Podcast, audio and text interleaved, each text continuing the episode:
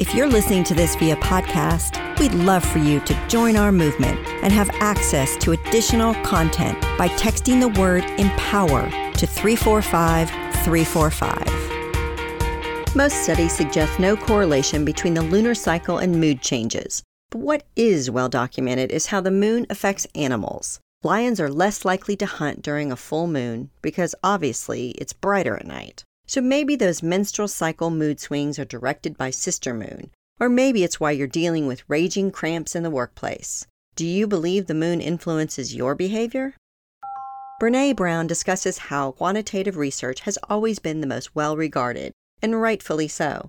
Scientists can measure all kinds of things and verify them too.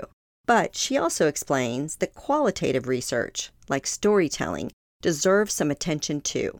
Let's look at the quantitative.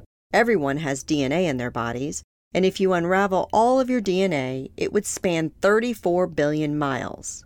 Whoa! Now let's take a jab at the qualitative.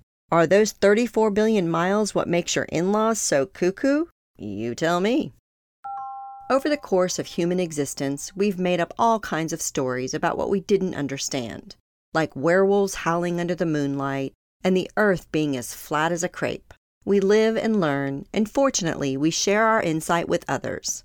Dr. Natasha Hurley Walker is an award winning astronomer that does just that.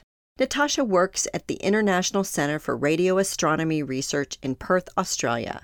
Her mantra is It's human nature to explore. That's what she did at the University of Cambridge in 2010, where she earned her PhD, and she's still on an endless quest to see what's often unseen. Natasha headed to Australia to help commission a telescope and has even made a TED talk discussing what's called a radio telescope. Is that a telescope that plays the top 40 hits? No, unfortunately, but it does something pretty cool. It helps you see without light using radio waves. Remember what I said about lions and the moon?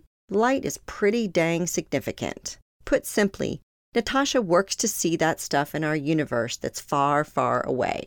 Natasha has been called the 2019 2020 superstar of STEM.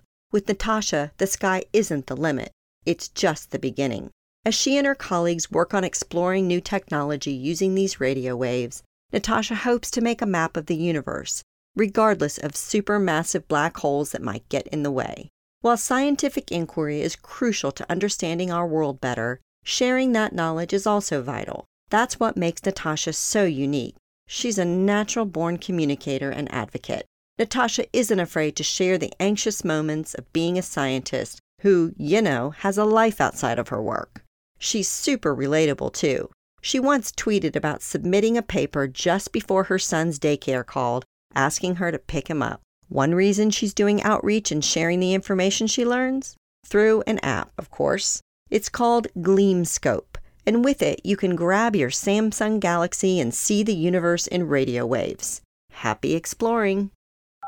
Florence Nightingale said, Happiness is the gradual realization of a worthy ideal or goal. Looking for more inspiration, advice, and direction? Check out our new interview podcast, On the Spot, available now on any of your favorite streaming services, including iTunes, Spotify, Google Play, or Amazon Alexa. You can also find it on our newly renovated website, onthedotwoman.com. I go in depth with some of our most intriguing on the dot women to watch. We are focused on your success. So let us know what you think by chatting with us at On the Dot Woman on Twitter, Instagram, and Facebook. We'd love to hear your voice.